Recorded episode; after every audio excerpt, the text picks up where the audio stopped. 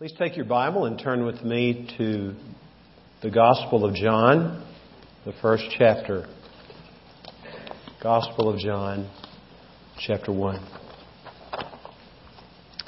Today I'm embarking on a very ambitious venture, and that is to teach through the book of John.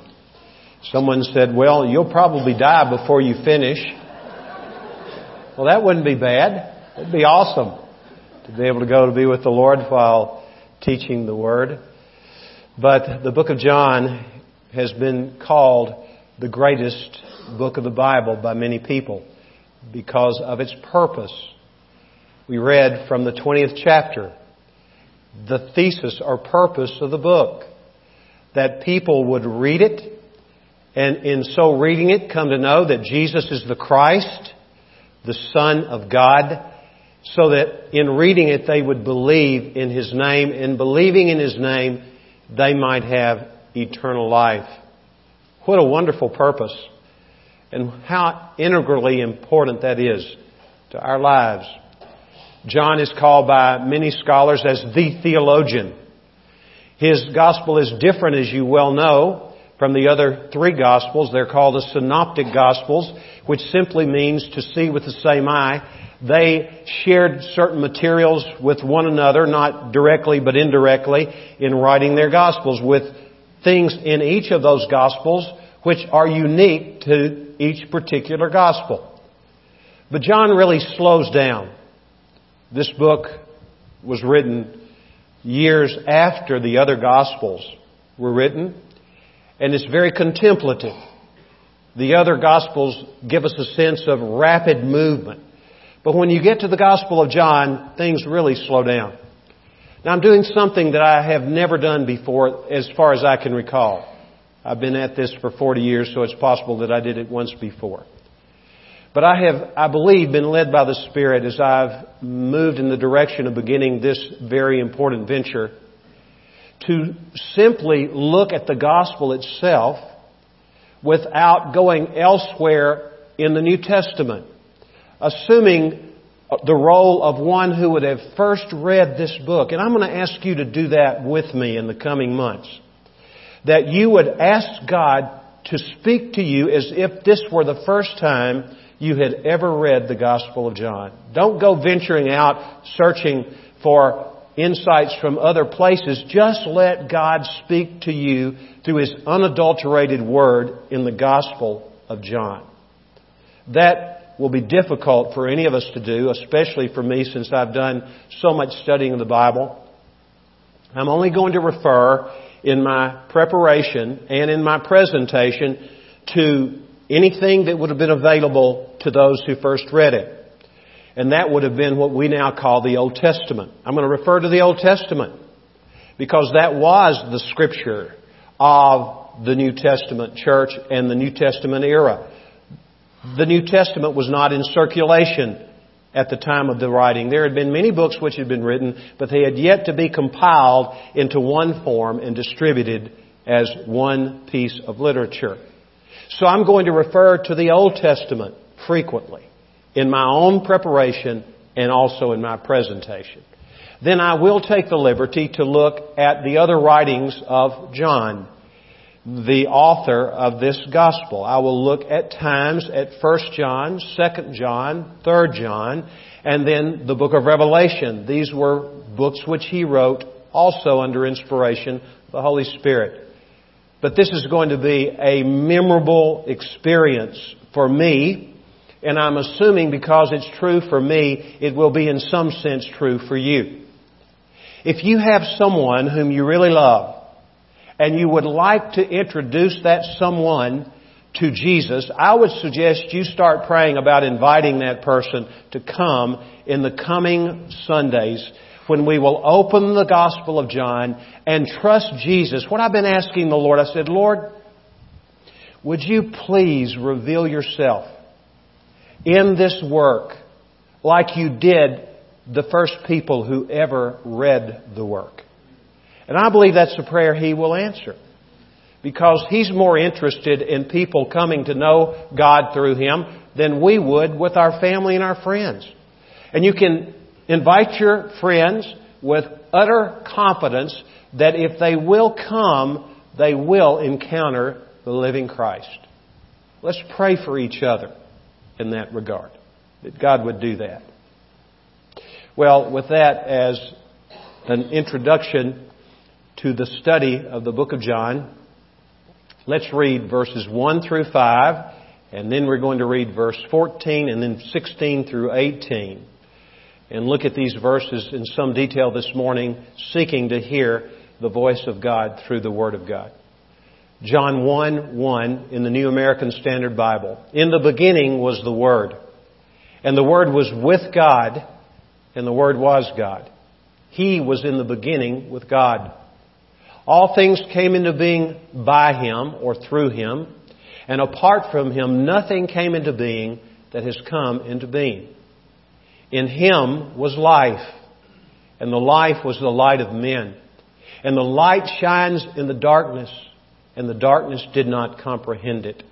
Now, if you'll glance down the page to verse 14.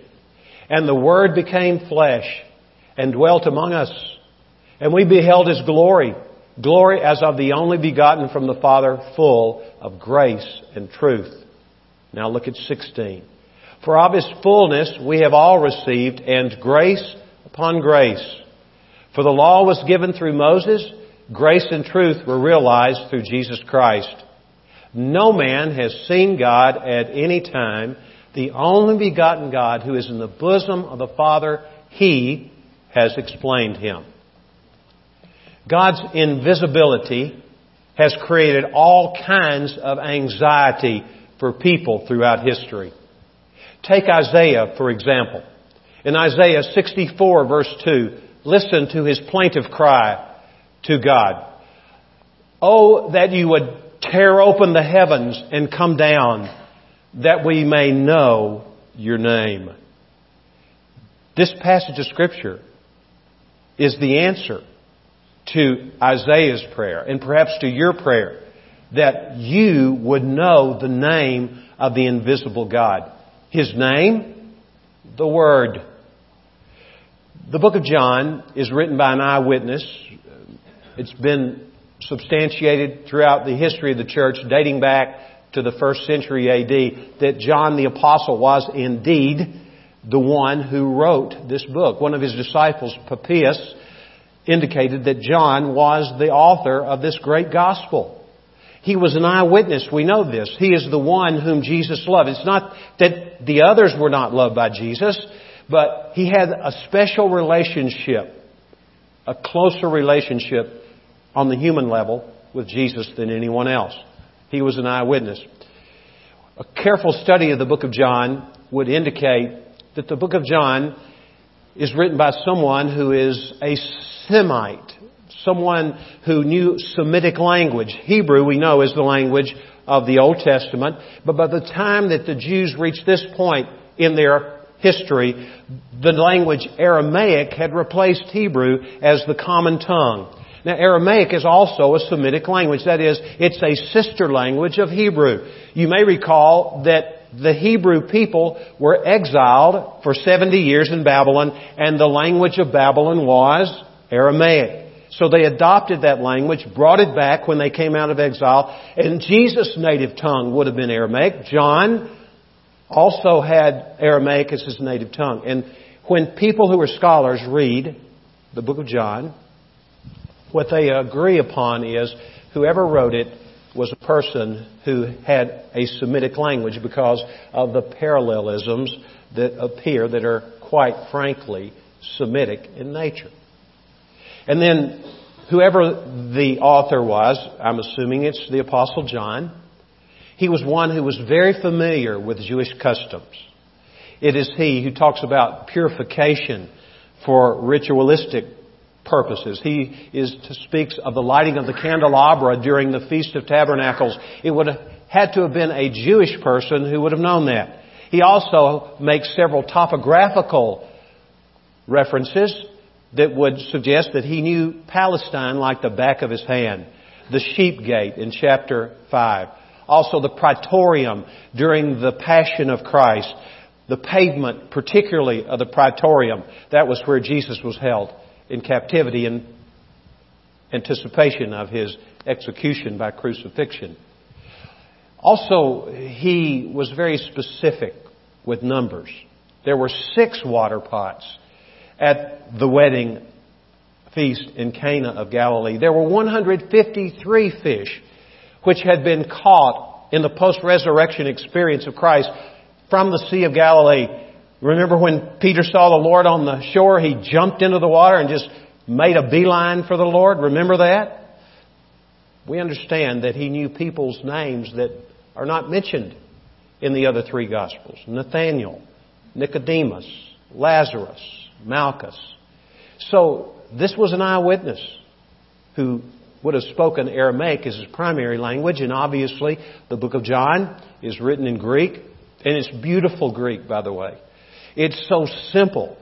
It's the place that people who are learning the Greek language and then applying it to the reading of the New Testament cut their teeth on because it's so simple, but it's so profound, as we're going to see, even in this passage of Scripture, incredibly profound. So, before we go any further, we need to talk about this concept of the Word. What does that have to do with our understanding of who God is? Well, remember, Aramaic was the language. There is a body of literature which is simply referred to as the Targums. And that word Targums means literally translation. It was the translation of the Old Testament from Hebrew into Aramaic. And whenever the Word of God is mentioned in the Targums, it's clearly a reference to the name of God, that is, to the person of God. And it speaks very significantly at the point of God's closeness to His people. God's not estranged from His people. God is not unwilling to relate to His people. And the name of God, I am that I am, remember that's the way in which God introduces Himself to Moses in the burning bush. A personal God, not a distant God. Now this flies in the face of so many alternative religions in the world. There are people today who are very fond of saying there are many roads which lead to God. Well, there's only one God that we can know who is a personal God. The God of the universe wants to know in you, wants to know you and me personally. And He is the Word of God. I'm going to make two statements in general, and then we're going to look at each one in great detail. Here's the first statement, and I'll give you the second, then we'll come back and see why I say this is what is true of the Word of God. First of all, and this will come no surprise to you, I'm sure, the Word of God is the incarnation of God. And the second thing we're going to look at is the Word is the explanation, or better still, the interpretation of God. So we're going to look at the incarnation of God in the Word, and we're going to look at the interpretation of God in the Word. Let's begin with the first statement. The Word is the incarnation of God. Martin Luther said this about the incarnation of God in the Word. He said, this doctrine maintains and supports all other doctrines. And what he was saying is, this is the most foundational and important doctrine of our faith as followers of Jesus Christ. No incarnation, no crucifixion that would have had capacity to save us from our sins, no resurrection from the dead. God had to be incarnated in order that you and I could be redeemed. Luther had it right, I'm sure. I agree 100% with him. We see in this passage, beginning with verse 1, the cosmic word, the prehistoric word, if you will. Look at verse 1. In the beginning was the Word. And the word translated beginning means the origin. It's the idea of when all things began. And this rings a bell, I'm sure for you, it did for me the opening lines of our Bible in Genesis, how does it begin? In the beginning. Jesus, the Word, was in the beginning. In the beginning was the Word. But this book is about a new beginning. Because we know from the book of Genesis that Adam sinned, he and Eve fell from grace, and humanity was distorted greatly. The image of God was blurred a lot in the lives of people. And to this day, the residue of their sin still rests in our own natures. We are born children of Adam. But the book of John will tell us how we can become new creatures. How we can be, as Jesus speaks to John and to uh, Nicodemus in John chapter 3, he says, You must be born again, born anew, born from above. In Genesis 1 1, the Bible says, In the beginning, God created the heavens and the earth. And there are many people today, and many throughout the history of the interpretation of the Bible and the Christian faith, who said, You see, Jesus was created. He was not God, but he was a created being. The problem with that is the language would indicate differently. Certainly, the heavens and the earth were created by God. But also, in this case, we see in the beginning not the word was created, but the word was in the beginning. So that presupposes there was a state of being in which the Word found Himself before the beginning of time. He pre-existed. He is eternal. The text goes on to say, and the Word was with God. I'm tempted to stay longer here than I'll be able to.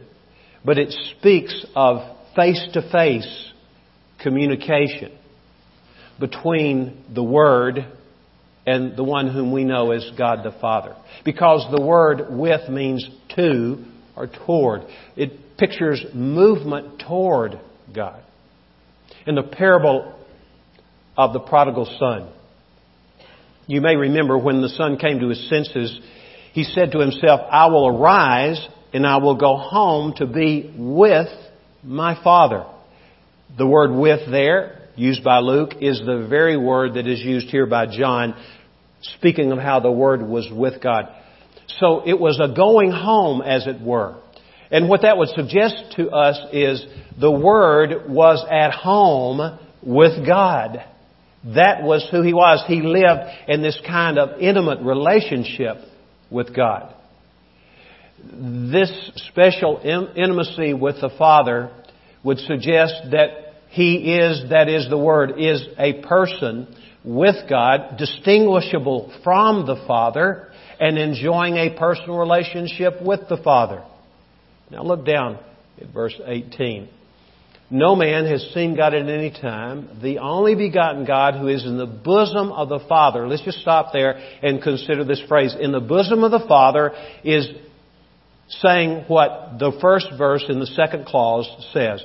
The Word was with God. He was in the bosom of the Father. Matthew Henry says this.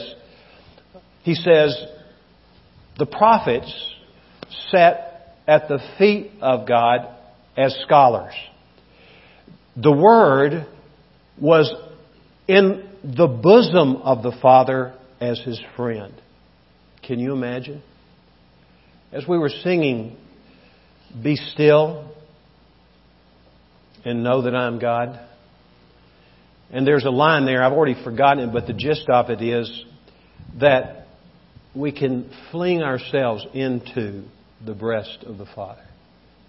Now think about the Word. We know Him, Jesus. Think about Jesus. Jesus became one of us. The Word became flesh in order that he might become the sacrifice for our sin. And when Jesus was dying on the cross, he cried out, My God, my God, why have you, of all people, forsaken me? And in that moment, he was experiencing the absence of God. I can only imagine that Jesus, as he's depicted in the Garden of Gethsemane, and the scripture tells us in the Gospel of Mark, how when he went into the garden, he fell on the ground and he prayed to the Father. Now, what does not appear to our English reading eyes is very very helpful for us to understand what Christ was going through in that moment. Because the word translated fell is not one that means he just fell one time, but it speaks of his repeated falling on the ground. Can you imagine our Savior doing that for us? Falling on the ground, getting up, falling on the ground, getting up, falling on the ground, getting up, and crying out for his Father. And then on the cross when he says, My God, my God, why have you forsaken me? He wanted to fall into the bosom of the Father where he had been from time immemorial and then in eternity prior to that. Unbelievable. You see the word's personal nature? Personal in relationship with the Father and also desiring a personal relationship with you and with me. The Word was with God. He was face to face with God, is the way the C.K. Williams translation puts it, and I think he got it right. Perhaps you have heard what the word face actually means, or it sounds like in the Greek language. It's prosopon.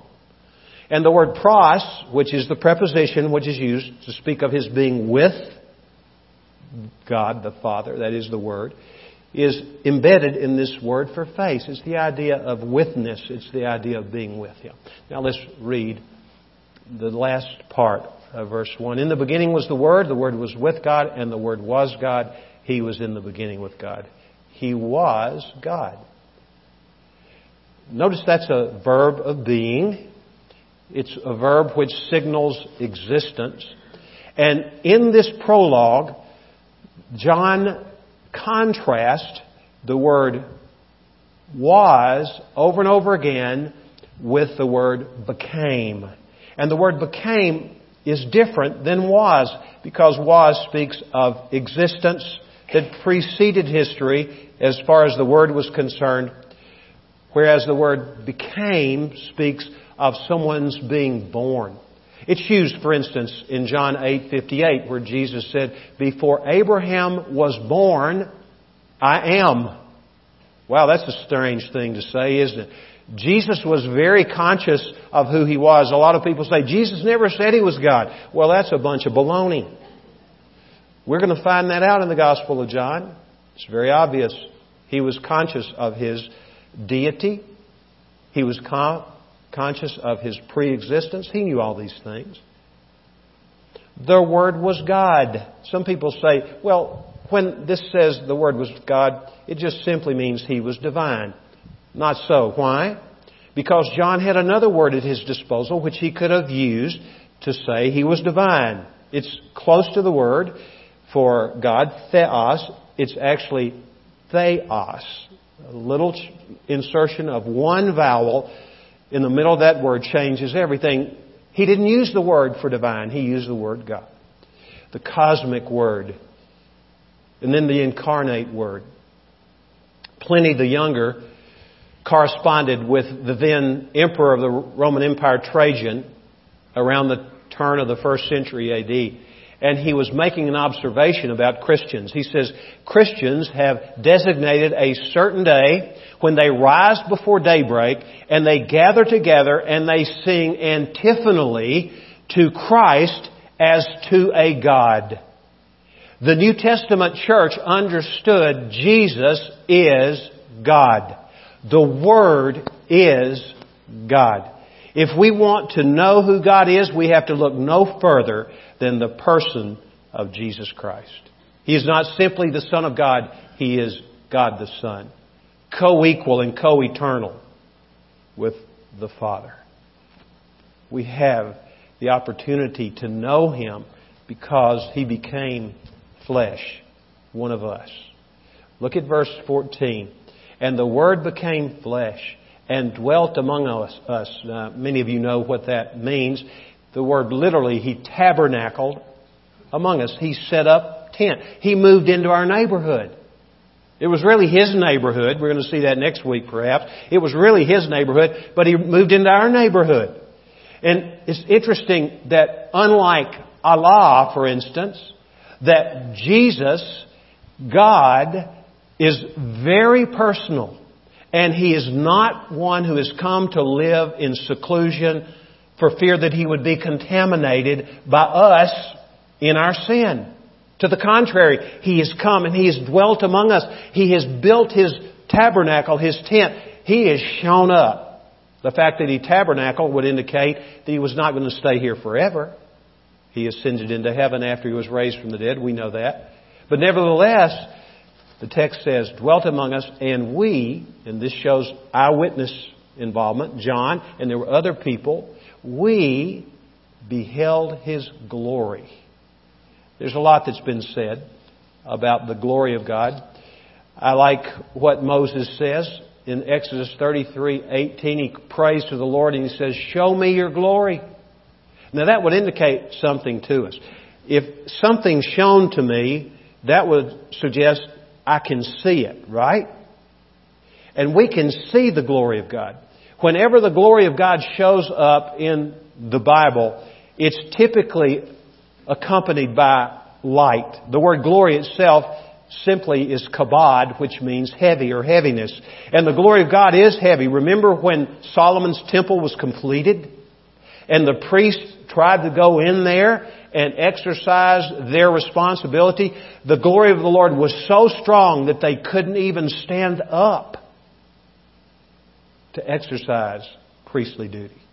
It was weighty. The glory of God is weighty, but it's also visible. We see that throughout Scripture. And they could see the glory of God. John, Peter, and James saw the glory of Jesus, didn't they? On what we call the Mount of Transfiguration. And all of a sudden, the glory came shining through, and they saw the real identity of Jesus as he and they met with Moses and Elijah on the Mount of Transfiguration. The Word is the incarnation of God. Also, the Word is the explanation, or better still, the interpretation of God. Look again at verse 18. No man has seen God at any time. The only begotten God who is in the bosom of the Father, He has explained Him. Now I'm going to get a little technical here, but I think you'll enjoy my excursion into something a little more technical. The word which is translated explained is letter for letter. If it were transliterated from Greek into English, we would come up with a word that you may not be familiar with. It's the word exegesis. Exegesis is the science of interpreting texts, especially texts of antiquity. It's the science of interpretation. So when the Bible speaks of the Word being the explanation of God, He explained God. So He interprets God. He is, listen carefully, the autobiography of God. I love biographies. People write biographies about people who interest them and they tell us about them. They try to interpret their lives to us. Occasionally, people will write an autobiography. It's rather daring and prideful, I think, to write an autobiography. But when they do write autobiographies, they're never fully clear on what is true about themselves because they have blind spots. But with regard to Jesus, the Word, there is no blind spot in Jesus. He knows exactly who He is. And He is the one who gives us the precise picture of who the Father is. You want to know who the Father is? I know I've said that at least once already today. I'm not losing my memory yet. But what, what do we do? We look to Jesus, right? And we know who God is. And all anxiety begins to ebb away when we really get a picture of the Lord and look at the Lord. The autobiography of God. How, how does the Word interpret God for us? Well, first of all, in His creativity. Now, many of you could quote Psalm 19, maybe in full, but the opening line says, The earth, heavens and earth declare the glory of God. So God is a revealing God. And He is a creating God. He created everything. He created everything in you and me. Look back up at verse 3. Just speaking of the Word in His pre-incarnate state, all things came into being by Him. And apart from Him, nothing came into being that has come into being. That's a comprehensive statement, isn't it? God the Son, Jesus Christ, created everything.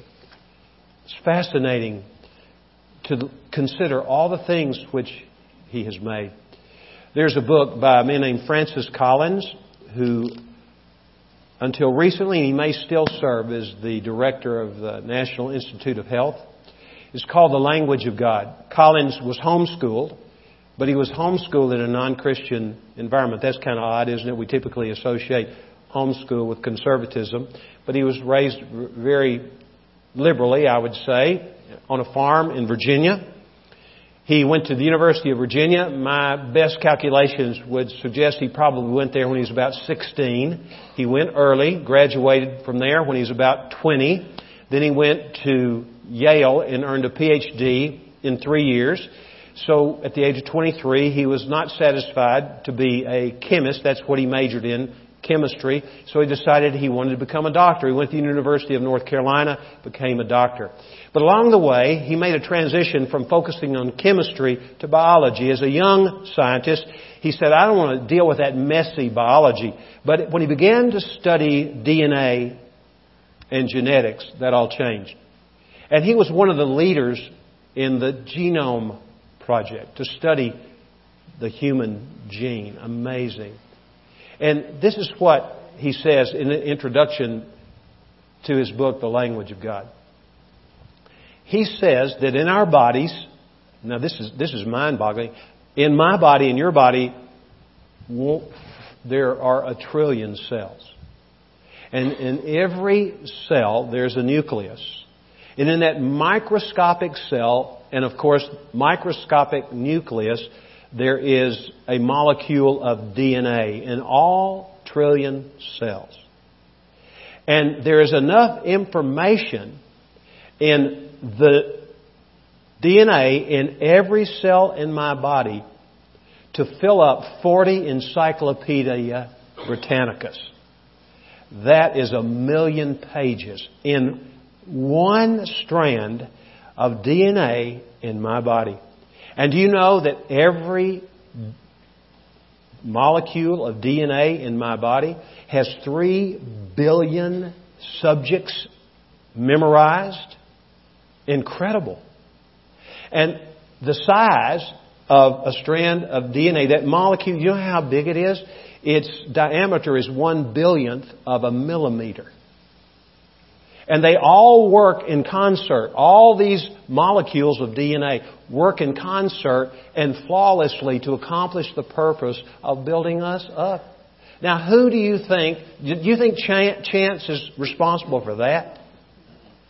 That's just one illustration which I could borrow this morning to suggest that God is the master designer. He is the creator. And Jesus is the one through whom all that occurred. Jesus is the agent of creation.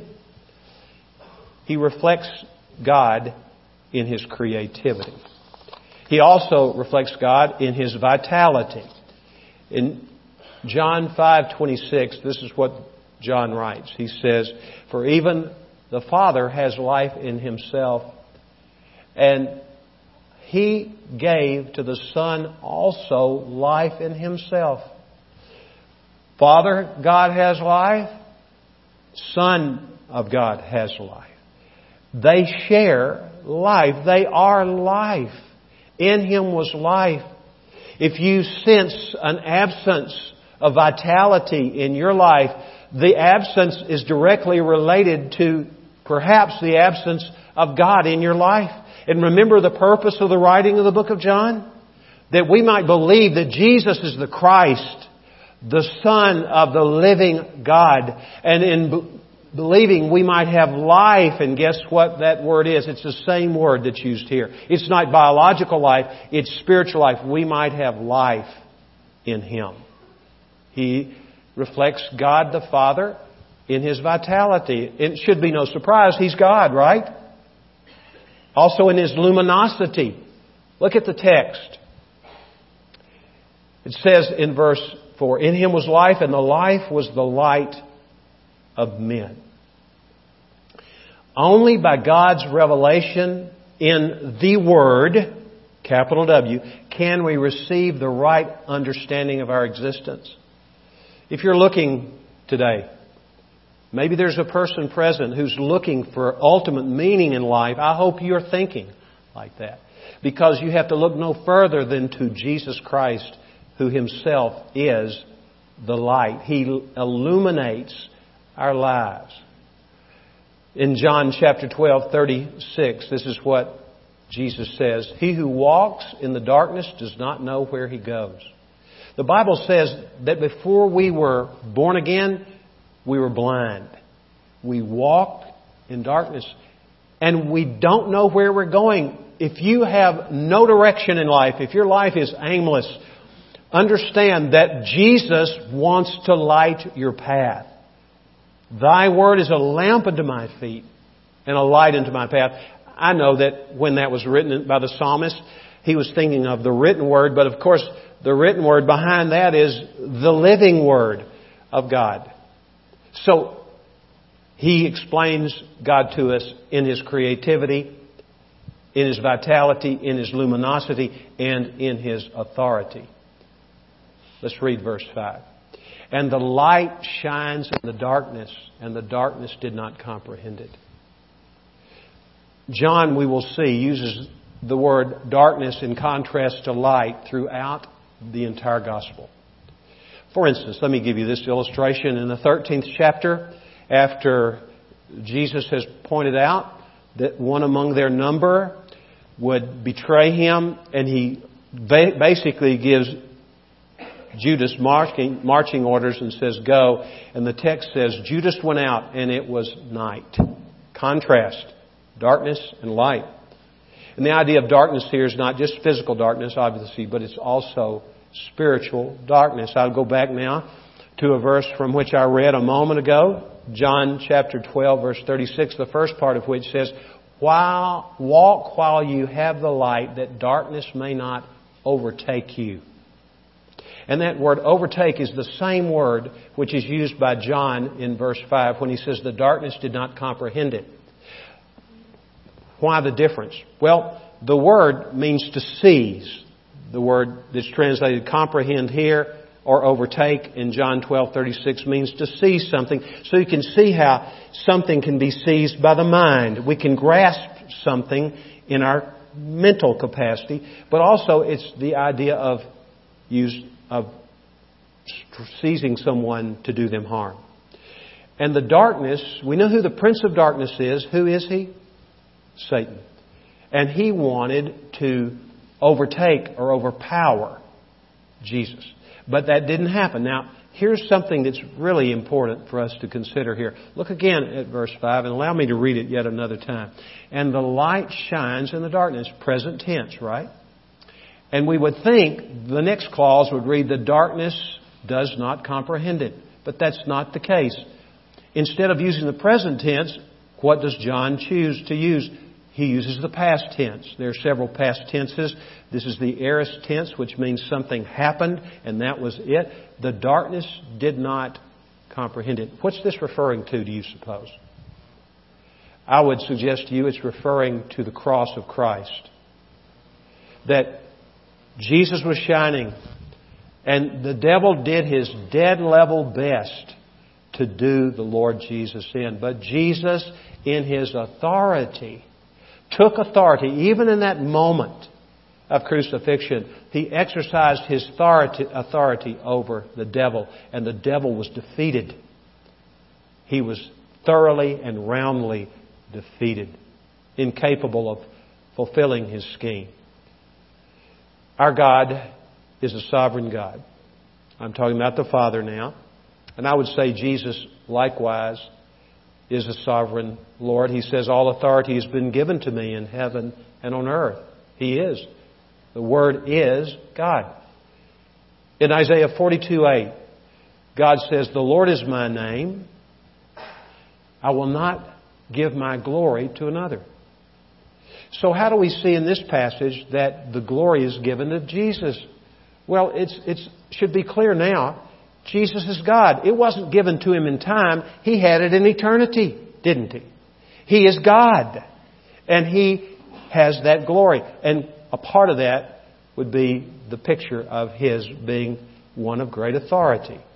We also see the explanation of God in Jesus in his charity. Because the Bible says in verse 14, in the last part, that Jesus, the Word, is full of grace and truth. The word grace speaks of incredible charity. Now let's look at verse 17. For the law was given through Moses. Grace and truth were realized through Jesus Christ. And if we go up to verse 16, the scripture says, For of his fullness we, that would be us who know Christ, have all received in grace upon grace. Do you know the only time that the word grace is used in the whole Gospel of John is in these first 18 verses? Doesn't show up again. But it is the book of grace, isn't it? It shows the incredible charity, the great grace of God to us through Jesus Christ. Jesus is full of grace. Let me stop just a moment and talk about a, matter that I became familiar with in the preparation for the message. A German editorial made the observation about Western movies that there's always, or almost always, an out of towner who is a hero who comes in to save the day. Right? And I got to thinking about that, and I thought of two movies that I've seen. I liked one, I didn't care for the other. The one I like was Open Range. Did any of you see Open Range with Robert Duvall and Kevin Costner? And the primary actor is Duvall, and he is Boss Spearman. He's an open ranger. He's with the help of Costner's character Charlie and a couple other guys. They're taking the herd to market. As they're making the trek across Montana in the 1880s, they encounter a bad dude.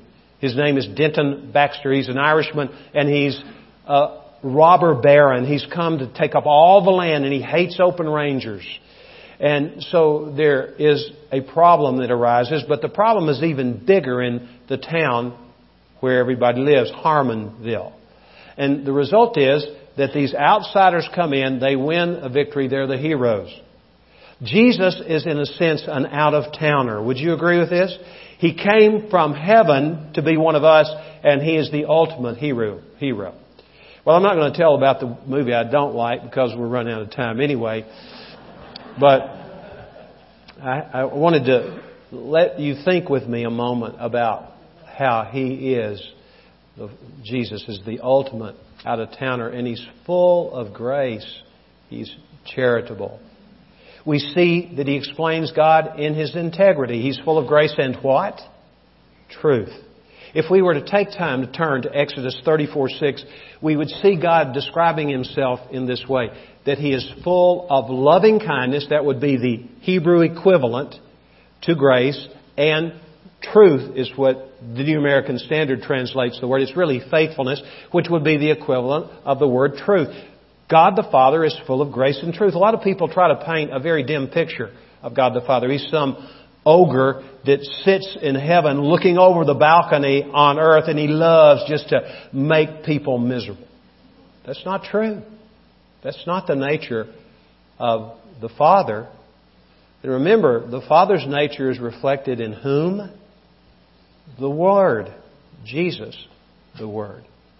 And then Jesus explains the Father in his humility.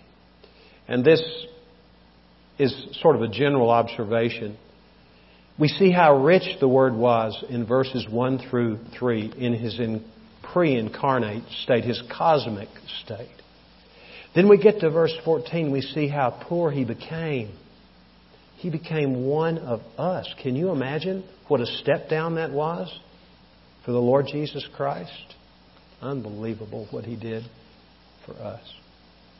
And lastly, I'm going to say, he reveals God to us, explains him, interprets him to us in his availability. God says in the book of Amos, chapter 5, He says, Seek me and live. The Lord wants us to live. And He knows in order for us to live, He knew that in Amos's day. He knows that today. If we're going to really live, we have to seek God. And we can find Him if we seek Him with all our heart, is what Jeremiah says. And we find Him in the person of Jesus Christ. And this text says, of His fullness, we have all received, verse 16, of His fullness, we have all received in grace upon grace. Grace in addition to grace. The first grace was the law was given to us through Moses. It's the Word of God. It's great grace. And it informs us of our absolute incapacity to make ourselves right with God and pushes us in the direction of trusting in Christ alone for salvation. Of course, the truth was realized, grace and truth were realized through Jesus Christ. Moses was not the law, Jesus is. Of His fullness, we have all received. Now let's think about this for a moment. God became human so that we as humans could become human again. Remember what I mentioned about Adam and his sin? Remember? He became less than God intended humans to be when he sinned. And the rest of us inherited that tendency as well. So, what Christ has done, He has come to share His fullness with us. Can you believe that? He's full of grace and truth. What would be true of you and me if we're full of Him? We're full of grace and truth. He lives in us. Are we creative? by all means. Spiritually, we're creative. We've all been given spiritual gifts, and we're to employ them in such a way as to serve one another and bring glory to the Lord. You have talents through which your gifts can be exercised. Know that God has given you creative ability. You're created in the image of God. You're being recreated in the image of Jesus the Son. Creativity. Vitality. Jesus says, I've come that you might have life. And when Christ's life is in me, I become an invigorating person. Not just simply an invigorated person, but an invigorating person. Because Christ is in me. When I let Him be who He is in me, then He gets out of me into other people. Believe it or not. He wants to do that with all of us in whom He dwells. To quit thinking about ourselves and begin to focus on other people. His luminosity is in us. He says, You are the light of the world. Let your light shine before men in such a way that they may see your good works and glorify your Father who is in heaven. That will help others to understand who God is. If we let our light shine, if we trust Christ, if we don't care who gets the glory, we just serve the Lord. Authority. Authority especially over the enemy. Greater is he who is in you, 1 John 4, than he who's in the world. That's obviously a reference to Satan. And the Bible says elsewhere that the God of peace will soon crush Satan under your feet. I would say that's authority. Now, we have a formidable foe in the person of Satan, but we have a greater Lord. And he lives in us and empowers us to exercise authority in this life as children of God and followers of Christ. What about charity? Yeah.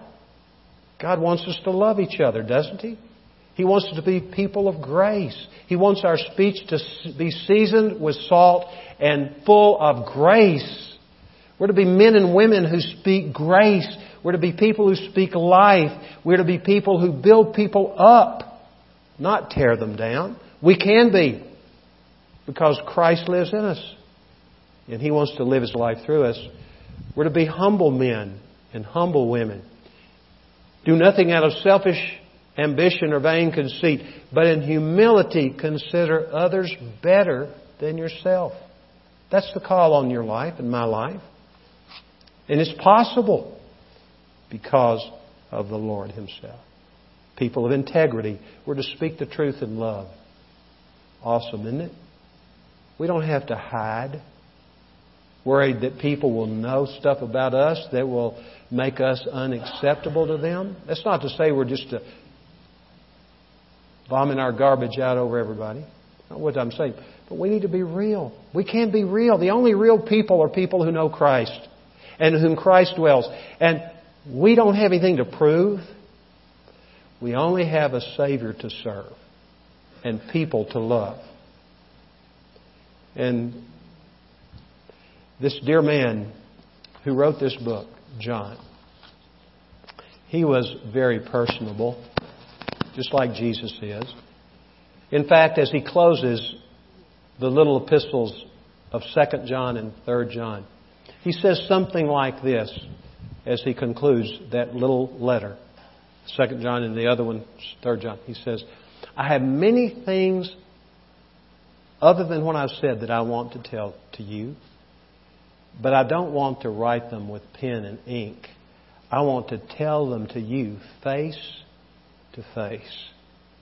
Where do you think that came from? It came from Jesus. That's where it came from. And we are to be people who are countercultural. We will be countercultural. It's not that we're going to say, we're going to show you, we're just going to be like Christ. And we're going to love each other. We're going to be personal. This world is aching for a demonstration of the Word of God in the lives of His people. People who are loving and indeed are personal. In Trafalgar Square in London, it's a wonderful place to visit. I learned what I'm about to share with you after I had visited there, but in this square there's a statue of Lord Admiral Nelson, the great hero, naval hero of British people. But before there was that statue there, it had been placed high above the square. People will look up to it, would look up to it, and they would see it, but they began to complain, we can't see it. Get it down here so we can see it. And so, due to public pressure, the authorities made a replica of that particular representation of Admiral Nelson and put it down so that today, when you walk by, you can almost at eye level look into the image of the face of Admiral Nelson. That's what God did for us in Jesus. He got down here so we could see Him, so we could know Him. And not simply for ourselves, but also so that we could be representations of Him to the world that needs Him so badly. Let's pray. Lord, we thank you for this time of study in your Word. We ask you, Lord, now to stir in our hearts. Help us not to forget who you are, Jesus. Not to be ungrateful for what you have done for us. And Lord, we invite you. I, I just invite you all to pray with me. Lord, I invite you to fill me. I believe what you say that of your fullness I have received.